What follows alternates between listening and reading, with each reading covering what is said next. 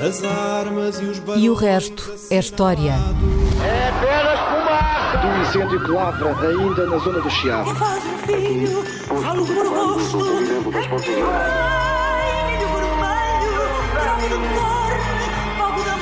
Quer transformar este país numa ditadura. Não, não. Com João Miguel Tavares e Rui Ramos. Olá, sejam bem-vindos ao episódio 206 de E o Resto é História, com os dois que já conhece, Rui Ramos, João Miguel Tavares. Há precisamente 120 anos, no dia 25 de junho de 1903, nasceu na então Índia Britânica um tal Eric Arthur Blair. Um nome que não diz nada a quase ninguém, mas o seu pseudónimo diz George Orwell, o grande escritor, jornalista e ensaísta inglês, autor de obras tão importantes quanto 1984, A Quinta dos Animais, ou O Triunfo dos Porcos, as traduções variam muito, ou um, Homenagem à Catalunha, para além de artigos absolutamente extraordinários como uh, Why I Write ou Shooting an Elephant, artigos esses que foram mais de 500, que deixou espalhados por muitos jornais e revistas. E, e se existiram escritores do século XX mais influentes do que Orwell e que inventaram mais palavras e mais frases que hoje sabemos de cor, eu neste momento não me estou a lembrar de nenhum. Uh, Rui, uh, não sei se tu te lembras, mas porquê é que George Orwell viu mais longe do que os outros? E, e porquê é que ele é hoje considerado um dos grandes visionários e um dos grandes pináculos de sensatez uh, do século passado? Eu, eu dou já aquilo que me parece ser uma boa resposta. Porque era um espírito verdadeiramente livre. Hum. e perguntar quem foi George Orwell é perguntar o que é que é um espírito livre. Uhum. O, o, que é que é ser um espírito livre? Uh, numa época, meados do século XX, onde uh, uma grande parte Uhum. das pessoas queriam submeter-se, quer dizer, Certo. queriam, Exato. queriam submeter-se a, quando- a uma qualquer das, coisa. uma das suas Bem, frases, com- uma das suas frases favoritas é minhas favoritas de Orwell é mesmo é necessário uma luta constante para ver o que está diante do nosso nariz. É, exatamente. Hum, Uh, e ele conseguia isso. Ou seja, é uma é- atividade muito mais difícil do que É muito mais parece. difícil. Aliás, vamos, vamos ter- vou tentar aqui dar ideia disso. Bem, o uh, Orwell escreveu dois dos livros mais lidos e influentes do século XX, o Animal Farm, Triunfo dos Porcos, que é de facto a melhor uh, tradução, ou a tradução mais interessante em português. Hum. Uh, é um livro publicado em 1945 e depois o uh, uh, 1984, que é um livro publicado em 1949 e que são Uhum. duas das mais profundas reflexões literárias, filosóficas também sobre esse fenómeno uh, muito específico do século XX, que é o chamado totalitarismo, isto é, as ideologias que clamam ter uma receita científica para mudar o mundo, como foi o caso do comunismo com o marxismo. marxismo, com o marxismo. E a primeira pergunta é que nós podemos fazer é o que é que leva uma pessoa ao totalitarismo, esta ideia de tentar mudar o mundo cientificamente. Bem, o que pode levar uma pessoa ao totalitarismo é a decepção ou mesmo o desgosto com o mundo em que nasceu. E isso era algo que uh, George uh, Orwell partilhava, esse desgosto com o mundo em que tinha nascido. Ele foi educado no colégio topo da elite na Inglaterra, o colégio de Eton, uh, mas detestou o sistema de classes sociais inglês, dizer, Uhum. detestou sempre isso.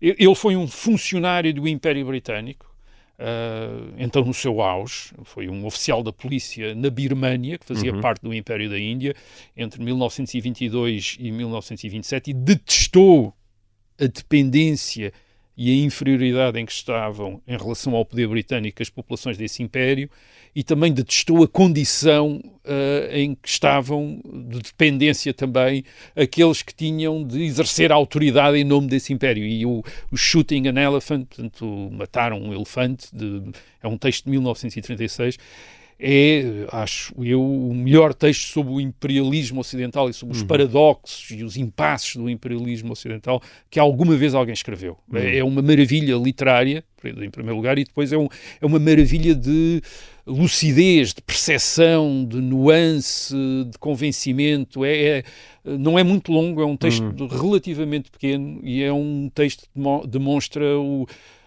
o- o- as vantagens de ver as coisas que estão à frente do nosso nariz. Quer dizer, e, e- e também o, o- exercício e o esforço que é preciso para ver essas coisas e depois a- a- e o imenso talento que George Orwell tinha para as descrever e para Sim. nos, para nos comunicar. Portanto, E tu é um- dizes que é um bom retrato, já agora, para quem ainda não leu, mas vai ler, porque existe uma espécie de retratar um desprezo mútuo dos dois lados, É- não é? De Tanto quem- do colonizador como do colonizado. É uma, é- aquilo que ele retrata ali é uma falta de liberdade dos dois lados. Quer dizer, é aquela ideia de quando nós nos tornamos, eh, ou temos de exercer as funções do tirano, também, eh, eh, eh, digamos, comprometemos a nossa liberdade. E ali o que tem é.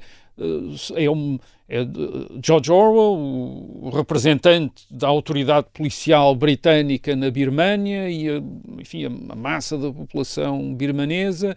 Uh, nenhum deles tem. O, o que o Império significa é que nenhum deles é livre. Nem ele, nem os birmaneses, e, e, e, obviamente nem se, nem se nem comunicam um com o outro, estão cheios de problemas. Enfim, mas eu acho que vale mesmo a pena ler. Ler, ler. Uh, porque isto Certo. nada, não há nenhum sumário que dê ideia da da profundidade de- do, do texto. Ele, ele portanto, ele, ele ganha a vida como um literato, um jornalista, sobretudo uma espécie de jornalismo literário, um jornalismo de ensaios, uh, de longos ensaios, que ele escreve nos anos 30, nos anos 40, para muitas revistas, portanto ele é sobretudo um colaborador de revistas, uh, revistas importantes, com uma grande circulação, e ele escreve para lá.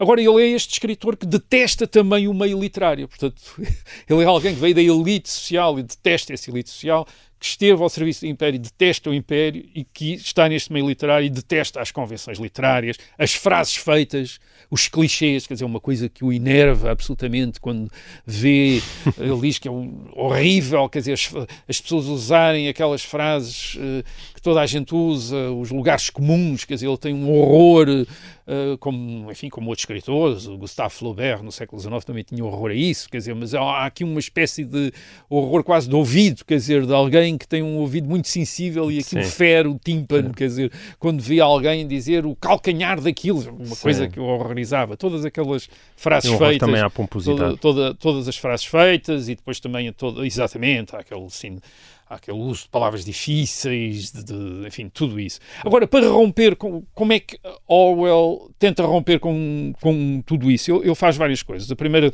é tentar perceber como é que era ser outra coisa. Eh, E ele escreveu um livro impressionante com essa sua experiência de viver, por exemplo, como um pobre em Londres e em Paris no fim da década de 1920. E ele tenta, ele escreve sobre isso de uma maneira crua, isto é, sem idealizar a pobreza. Ao contrário de outros autores que tinham ido para junto dos pobres e que tinham tornado os pobres uma espécie de eh, entidade moral superior aos ricos, debochados, e os pobres, com a sua austeridade, seriam gente muito eh, virtuosa. Quer dizer, Orwell não compra nada disso, quer dizer, descreve os pobres tal como eles são e como ele e, e de acordo com e, e o que ele diz é a diferença entre os ricos e os pobres. Não há diferença moral, portanto ele diz um milionário é um lavador é um lavador de pratos com mais dinheiro, quer dizer, isto é, eles são ambos mais ou menos eh, são ambos não há idealização da pobreza nesse livro, Down and Out in Paris and London de 1933, que é um livro que horrorizou a família. Aliás, a edição inglesa está muito eh, censurada. Eh, Uma tradução francesa na mesma época mantém é mais fiel, foi feita a partir do texto original de Orwell e tem as obscenidades que na versão inglesa tiveram de ser eh, cortadas. É por causa deste livro de 1933 que ele adota este pseudónimo, George Or- Orwell.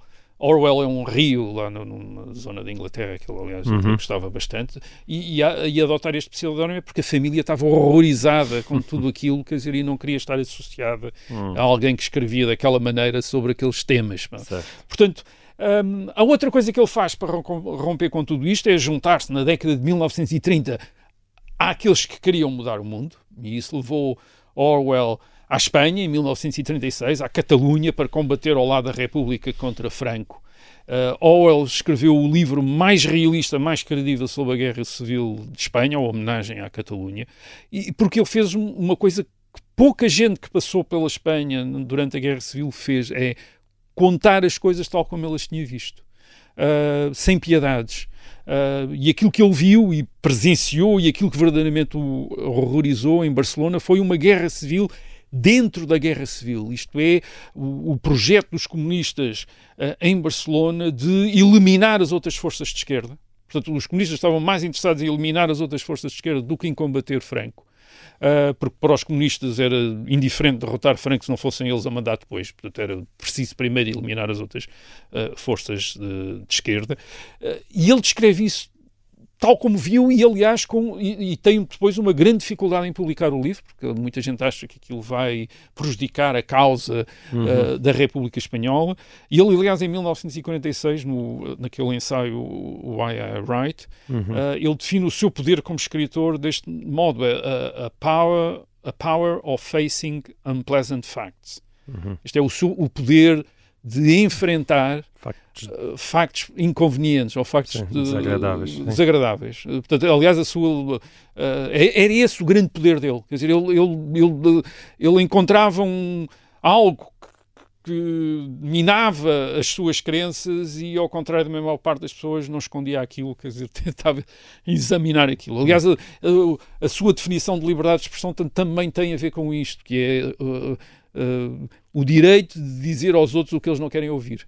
Quer dizer, é essa a liberdade de expressão. Uhum. O direito de dizer aos outros o que eles não querem ouvir. Tal como descrever é, na prática, ter de escrever sobre aquilo que eu também não quero ver. Quer dizer, sobre aquilo que eu não, não me interessa ver, mas é isso sobre o que tenho de escrever. Portanto, Sim. Eh, isto é importante porquê? porque parte destas ideologias totalitárias de, de mudança do mundo, como o comunismo, eh, levavam as pessoas. Isto é, o fim era tão grande que se levava àquela, àquela coisa banal de justi do, do, fim justificar os meios. Certo. E, portanto, convidava as pessoas que tinham essa intenção de mudar o mundo em colaborar em todas as mentiras que aparentemente iriam servir para depois ajudar na causa de mudar o mundo. Portanto, e ele nunca comprou. E ele nunca comprou isso. Isto não uhum. dizer a verdade. Para, portanto, mentir para ajudar a causa, para não prejudicar a causa. Sim, isto está a acontecer, mas não vamos dizer porque isso serve o inimigo. Não. Orwell nunca aceitou isso. Quer dizer, é preciso dizer a verdade. Portanto, mesmo a causa de mudar o mundo, que, para, que fazia com que estes militantes e simpatizantes de esquerda se, que se calassem sobre os maiores horrores, sobre a fome na Ucrânia, sobre os horrores da União Soviética, sobre os horrores uhum. cometidos pelos comunistas em Espanha. Isto é calar-se tudo para não servir o inimigo. Isto é dizer que os comunistas estão a, cometer, a fazer coisas horríveis em Espanha. Ajuda o Francisco Franco, não podemos ajudar o Franco. Não, é preciso dizer a verdade. Uh, e, na, e na década portanto, na década de 30, uh, e isto é muito importante, dizer, Orwell está perante um meio literário em que se espera que os escritores tomem partido e, ao tomar partido, fiquem ao serviço desse partido, no sentido até de mentirem uhum. quando é uh, necessário. Portanto, eu, eu, aliás, ele descreve esse meio literário, ele diz que é um meio onde não ser de esquerda era impensável, e onde toda a gente estava fascinada com o Partido Comunista, como se fosse a Igreja do Futuro, quer dizer, a Igreja de, salva, de uma salvação, e Orwell uh, recusa isso tudo. Portanto, ele é um dos primeiros a fazer, a, a fazer isso, a ter esta atitude de alguém de esquerda, uh, como ele era, socialista, a recusar o comunismo e a recusar a União Soviética, não a partir, portanto, de uma posição reacionária de, de defesa da ordem estabelecida, mas pela realidade. Isto é, ele percebe-se em Espanha, em 1937, que, o, o, como ele diz, o comunismo não era um movimento revolucionário, mas um instrumento da política externa russa para a manipulação da classe média intelectual no Ocidente. Era isto que era o, o comunismo, quer dizer, não era um movimento revolucionário e tinha de ser denunciado uh, uh, desta maneira. Portanto, uh, Orwell, ele entende o seu tempo como um, um tempo, anos 30, depois da Grande Depressão, de 1929, 1931, ele, a ascensão de Hitler na Alemanha, o estabelecimento da ditadura de Stalin na Rússia. Portanto, ele entende este tempo como um tempo de crise do capitalismo, mas também do que ele chama a cultura liberal cristã. Um, e durante algum tempo ele pensa que o socialismo é uma maneira de salvar esta cultura liberal cristã. E em Espanha ele percebe que o socialismo pode ser apenas uma via para a ditadura uhum. totalitária, uh, que visava na prática a extinção da autonomia individual. Uh, ele, aliás, ele tem uma recensão do uh, famoso livro do Hayek, de 1944, do Caminho da Servidão, The Road uhum. to Serfdom, e que é uma recensão muito, isto é, vindo de alguém que se auto-identificava como socialista, que é um apoiante do Partido Trabalhista nesta altura, uh, é uma recensão muito positiva, isto é, ele percebe que Hayek faz sentido e tem razão e é preciso dar atenção ao que Hayek está uh, a dizer. Portanto, o que ele faz a partir dos anos 1930 e depois durante a Segunda Guerra Mundial uh, foi, a partir da esquerda, o que, era, o que era muito mais difícil, expor o totalitarismo, tal como ele era representado por Stalin, Stalin que entre 1939 e 1941 está aliado a Hitler e a partir de 1941 está aliado à Inglaterra e aos Estados Unidos, aliás daí a dificuldade que depois Orwell tem para publicar o Animal Farm em 1944-45, porque dizem, ah, não vamos isto é nitidamente uma história, uma uhum. fábula de ataque à União Soviética, a União certo. Soviética é nossos aliados, não podemos estar a publicar isto. Só que ele tinha visto uh, o que tinha passado na tinha, Catalunha, é, é, ele tinha visto isso e, e sobretudo ele tinha percebido uma coisa que é aquilo que mais lhe interessa, que não é apenas descrever, dar uma espécie de testemunho do que é que tinha, do que, do, do que é que se passava, mas é perceber a dinâmica, a lógica do, do, do totalitarismo comunista. Uhum. Uh, por exemplo, ao nível da linguagem. Uh, com a inversão do sentido das palavras, enfim, que, que ele descreve em 1900, no romance 1984, onde paz significa guerra e, e, guerra significa paz, isto é, as coisas de repente já não significam aquilo que uh, diz. Agora, Orwell faz mais do que isso, quer dizer, eu acho que eu, e aí percebemos como ele era verdadeiramente um, espírito livre. E eu até diria que isto que ele, esta outra coisa que ele faz é até mais importante, que é perceber o que é que lhe permite ser livre, perceber e apreciar o que é que lhe permite ser livre. Portanto, ele, ele não está só sozinho, ele percebe que está num país uh, entre uma população que lhe permite dizer estas coisas. E, e, uh, e, ele valoriza isso, aquilo que ele na prática vai conceber como a, a decência da Inglaterra. Uh, como ele diz, em 1940 ele diz é o único país da Europa onde ainda se acreditava na liberdade individual e no império da lei como se estivessem no século XIX. Isto é, os hum. ingleses uhum. viviam em 1940 numa Europa dominada por Hitler e por Stalin. Eram únicos que viviam como se estivessem ainda a viver no século XIX, todos que acreditavam uhum. na autonomia do indivíduo, no, no, império da lei, como ele diz. Mesmo o povo em Inglaterra e o povo... Uh, uh, quando é uh, afetado nos seus direitos, diz não podem fazer isto porque estão aí contra a lei, isto é, invoca a lei. Ele diz isto não se passa em mais hum. nenhum, quase em mais nenhum país do, uh, da Europa. Portanto, ele é um grande defensor, de, por exemplo, da, da, cultura popular inglesa. Isto é um grande respeito pela cultura do povo uh, em Inglaterra. Uh, ele vai durante a Segunda Guerra Mundial colaborar na BBC, ele acha que é mesmo necessário fazer propaganda contra o, contra a Alemanha de Hitler e, portanto, colabora nessa, uh, nessa propaganda. Acha que o, não só a Inglaterra tem o direito, mas tem o dever de fazer uhum. essa uh, pro, propaganda. E depois ele também tem do lado dele, e isso é muito importante para ele, uma tradição literária, que é a tradição literária inglesa.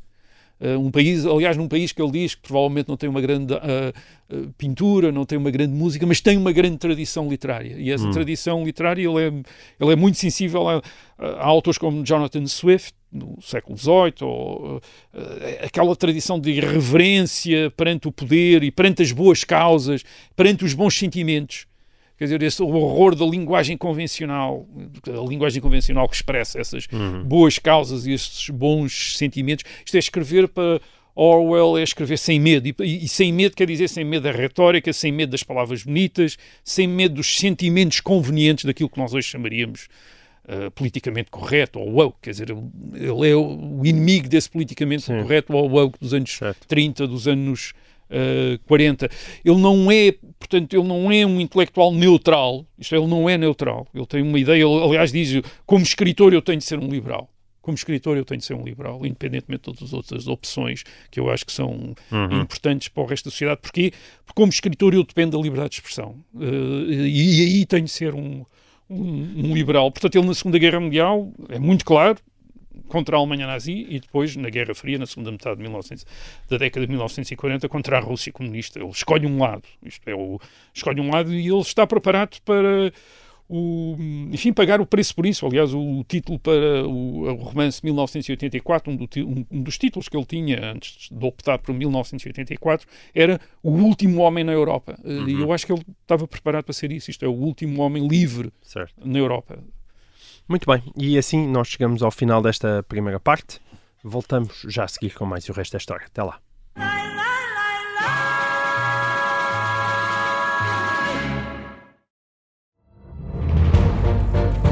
Esta é a história do padre obcecado com a infiltração do comunismo na Igreja que tentou matar o Papa em Fátima. Que raio de coincidência! No dia 13 de maio. E, a partir desse momento, o Papa Voitila nunca mais deixa de olhar para Fátima. Episódio 1 O Anticristo, em Fátima. Matar o Papa é uma série para ouvir em seis episódios e faz parte dos Podcast Plus do Observador. Um novo episódio a cada terça-feira. Os assinantes do Observador têm acesso antecipado a todos os episódios desta série, já disponíveis em observador.pt. Os Podcast Plus do Observador têm o apoio da Kia.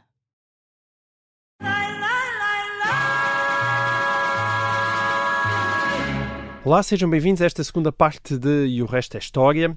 Há 70 anos, no dia 27 de junho de 1953, foi publicado no, no Diário do Governo, o equivalente ao atual uh, Diário da República, a Lei Orgânica do Ultramar Português. Com essa lei, uh, 2066, o Estado Novo acabava oficialmente com a antiga designação de Império Colonial Português e criava as chamadas Províncias Ultramarinas. Eu tenho duas perguntas para ti sobre isto, Rui. Em primeiro lugar, gostava de saber se a criação destas províncias ultramarinas foi apenas uma mudança de nome ou se refletiu uma genuína mudança na relação do Portugal europeu com as antigas colónias. E, e em segundo lugar, gostava de saber porquê 1953, porque em 1953 o que é que estava a acontecer no país e no mundo para impelir o Estado Novo a fazer esta mudança nesta data? Ora bem, em 1953, as províncias ultramarinas voltaram a ser províncias ultramarinas. Já tinham sido. O ultramar um nome, tinha sido um nome usado no hum. século XIX para designar o, os territórios sob administração portuguesa fora da, da Europa. No tempo da Primeira República, no princípio do século XX, tinham passado a ser colónias um bocadinho à imitação dos eh, Foi a Primeira República que mudou o nome para nome colónias. Para colónias. Uhum. Uh, e no início dos anos 1930 começaram, começou-se a falar do Império Colonial. Uhum. Uh, e, e, de facto, portanto, a pergunta é porquê que as províncias ultramarinas foram o Império Colonial na década de 30 e no princípio e na década de 40. E, e basicamente, porquê? Bem, porque os impérios nos anos 1930 estavam na moda, Uh, toda a gente falava de impérios, a Espanha do Francisco Franco, a Itália do Mussolini, a Alemanha do Hitler, havia o Império Britânico, havia o Império Francês, portanto, toda, toda a gente tinha mais ou menos impérios, Sim. portanto, não, Portugal... Já não na Europa, não é? Tinha um império. Já não na Europa, porque a Primeira Guerra tinha resolvido o problema Sim, aí, mas, mas, eh, portanto, compensaram, império, compensaram havia, no, toda resto, a gente arranjou, no resto do mundo. Arranjou Exato. impérios. Um, porque também, portanto, chamar Império Colonial uh, às colónias portuguesas. Primeiro para dar uma ideia de grandeza, de empenho do país em ter também um império. Toda a gente tinha um império, porque é que não havíamos ter também um império? Uh, mas segundo, e este talvez mais importante, para dar a ideia de que estes territórios, que atenção, eram territórios muito diferentes, com histórias muito diferentes umas das outras e com relações diferentes com Portugal. Dar a ideia que todos estes territórios, em muitas partes do mundo, espalhados, quer dizer, uhum. em África, ao longo da costa da África, na Ásia, uh, a ideia de que isto era um todo orgânico, quer dizer, que isto era um todo, um império, quer dizer, que era um império.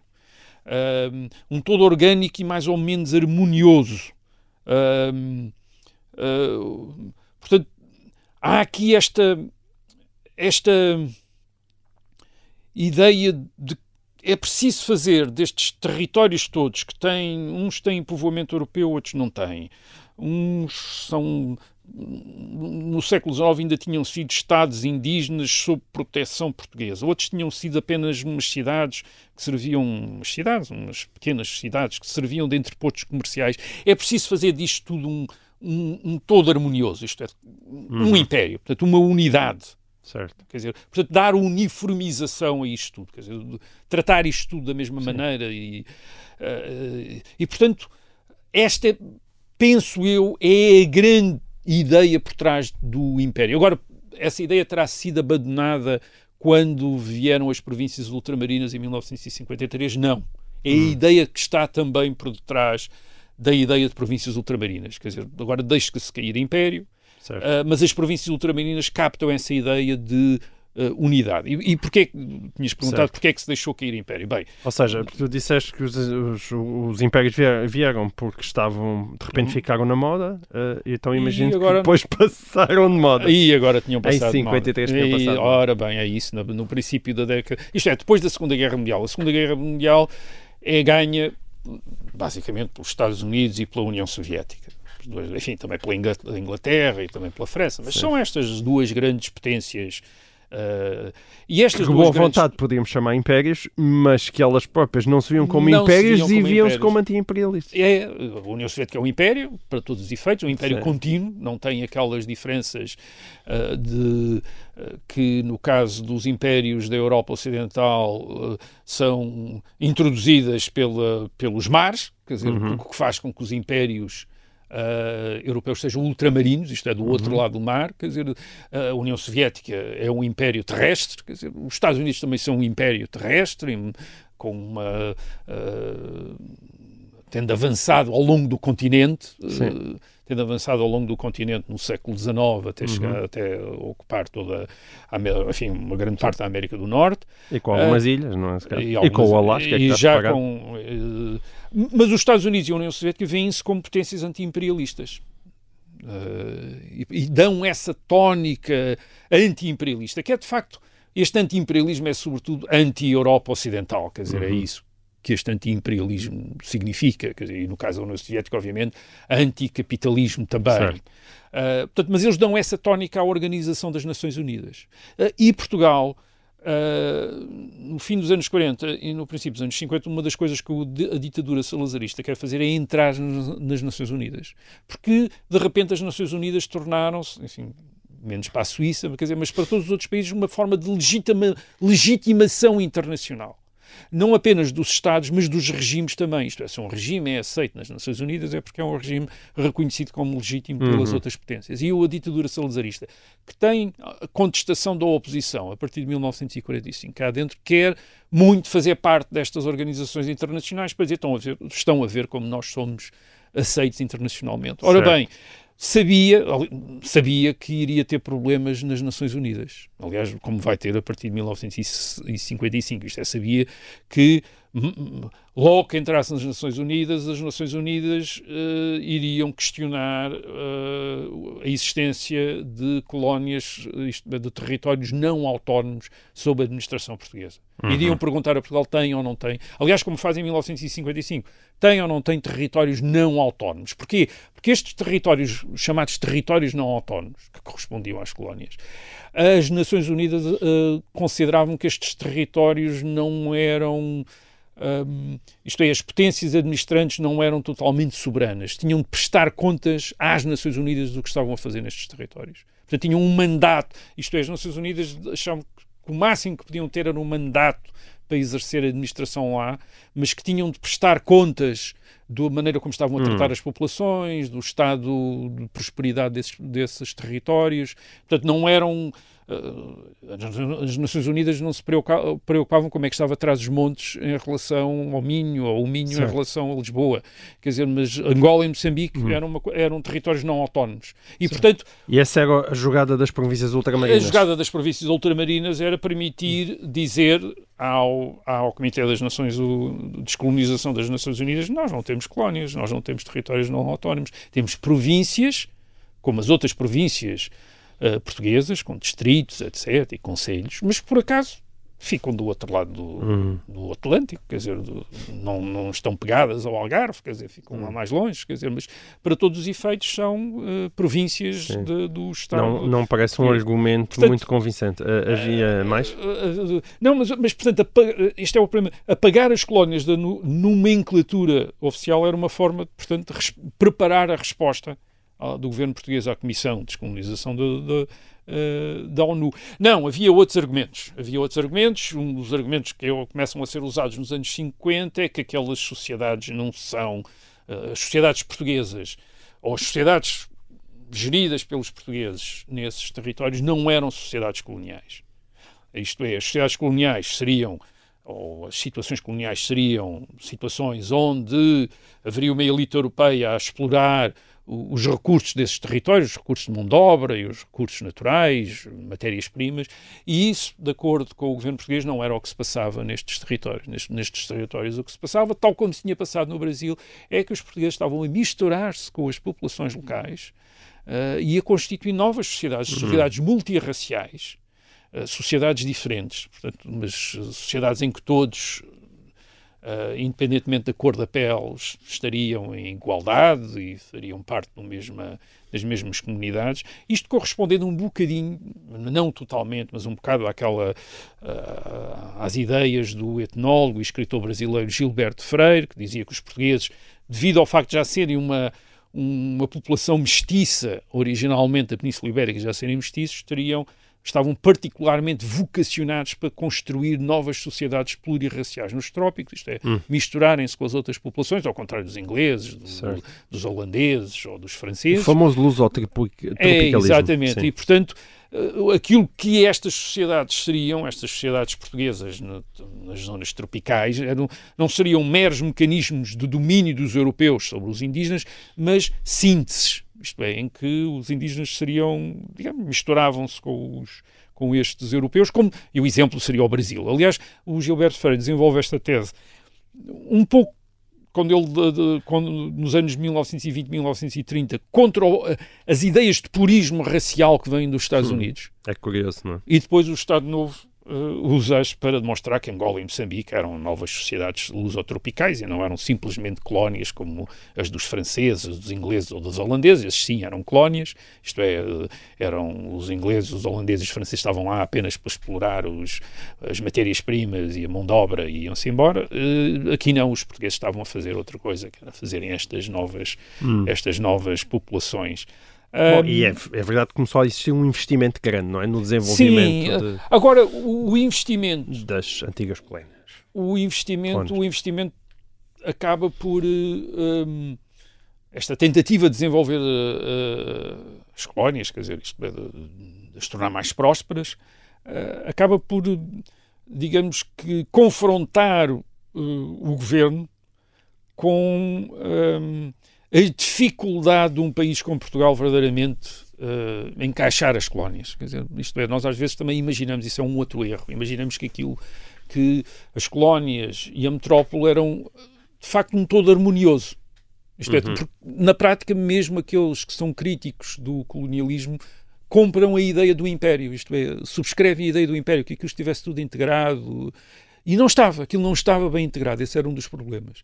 Nos anos 30 a ideia fora, foi, tinha sido tornar as economias metropolitana e ultramarina complementares. Portanto, por exemplo, o ultramar produzia matérias-primas, por exemplo, o algodão, a metrópole produzia têxteis, e portanto havia trocas entre estes uhum. territórios. Uhum. Este, isto nunca tinha funcionado bem. Isto nunca tinha funcionado bem. Uh, com vantagem para ninguém, nem para as colónias, nem para a metrópole. Uh, as colónias nunca conseguiram abastecer completamente a metrópole de algodão e os preços do algodão uh, colonial foram sempre mais caros do que os do mercado mundial. Isto é, Portugal não tinha vantagens nenhumas em usar aquele algodão. Pelo contrário, estava, tinha des grandes, grandes desvantagens. Hum. E, por outro lado, obviamente, Portugal também não era capaz de fornecer àqueles territórios todos os produtos e, e sobretudo, todos os investimentos que aqueles uh, territórios precisavam para se uh, desenvolver. E, portanto, aquilo. Economicamente, havido, a relação nunca funcionou. Nem para um lado, nem para o outro. Quer dizer, uhum. ninguém, estava a, ninguém estava a beneficiar muito daquilo. Quer dizer, nunca ninguém beneficiou uh, muito de, daquilo. E, portanto, em 1953, mas em 1953 a mudança vai ainda no sentido tentar obter ou como horizonte uma, uma maior integração daqueles, daquelas agora províncias ultramarinas com a metrópole. Uhum. E essa integração nunca foi obtida. Portanto, para dizer o que é que mudou depois de 1953, bem, estes territórios, as colónias e as metrópoles tinham moedas diferentes, para começar. Portanto, não era a mesma moeda. Certo. Uh, e depois de ser e, portanto, o que quer dizer continuaram a não ter a mesma moeda. Isto é, o que quer dizer que havia, não era completamente fácil, havia dificuldades em transferir dinheiro de um lado para o outro, quer dizer, de Angola para Portugal ou de Portugal para Angola, havia, tal como para um país estrangeiro. Portanto, uh, havia câmbios, havia câmbios, etc. Depois, uh, estavam sujeitos a uma espécie de alfândegas internas. Portanto, as pessoas não viajavam entre Portugal, Angola e Moçambique, quer dizer, como se quisessem, quer dizer, tinham, quer dizer, tinham de viajar como se fossem para, para, para um outro país. Para, a, a, mesma coisa para a circulação de mercadorias.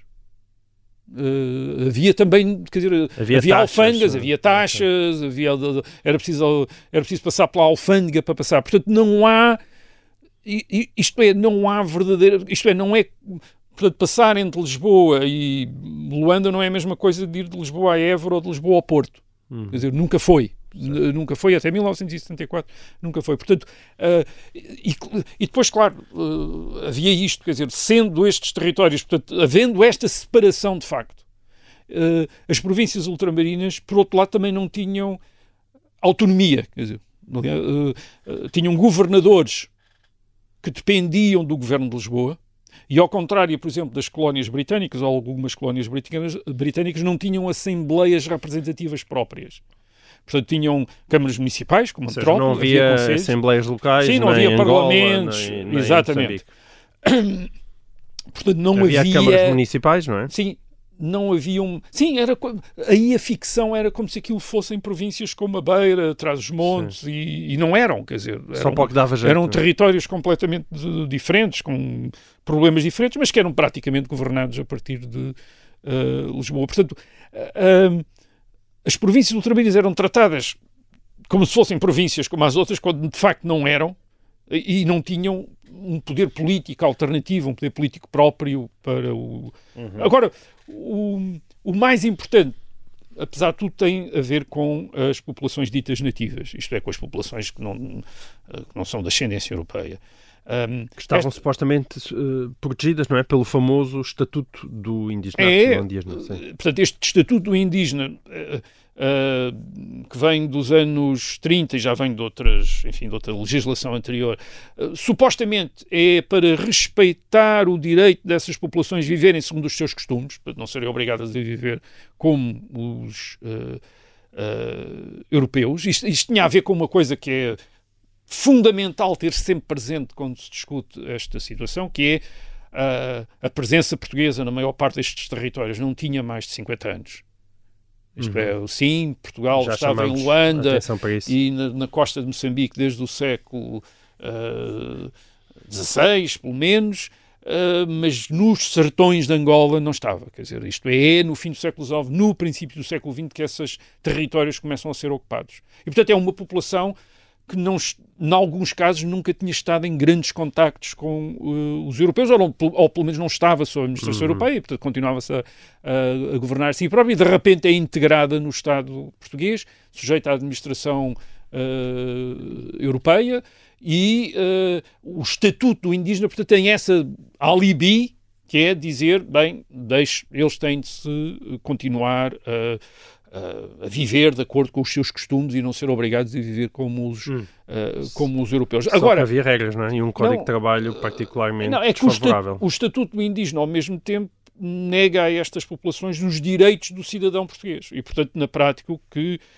o, embora houvesse a possibilidade de, dessas populações ascenderem à cidadania portuguesa por, pela chamada assimilação, mas havia muito poucos assimilados, isto é, adotarem os costumes europeus, uhum. basicamente, mas havia muito poucos uh, assimilados, o que fazia era colocar esta posição numa, esta população numa posição de inferioridade, que depois a sujeitava a outros códigos, como o Código do Trabalho indígena, que na prática... É, trabalhos forçados. Não? É? Trabalhos forçados para, para a civilização, era uma de dizer, eles têm de colaborar na própria civilização daqueles territórios, Bem, é usar a sua mão de obra, uh, usá-los como mão de obra, uh, culturas obrigatórias, que é, é na prática eles têm de cultivar produtos que possam ser comercializados, portanto, aquilo que interessa, de facto, às autoridades coloniais e àqueles hum. empresários que lá estão a investir, como, por exemplo, o algodão, que era uma, uma cultura obrigatória. Portanto, há toda uma série de códigos que os mantêm numa posição de inferioridade. Uhum. E aí, o que é que 1953, o que é que isso, o que é que 1953 traz? O que uh, traz é que é um princípio de mudança mesmo. Sim. Pronto, Há olha, um princípio de mudança aqui. Nós ainda vamos falar brevemente disto, mas o nosso tempo uh, chegou ao fim. Uh, para quem nos está a ouvir em FM, despeço-me dessas pessoas Até para a semana. As outras, sabem, como sempre, nos podem continuar a ouvir em podcast. Até lá.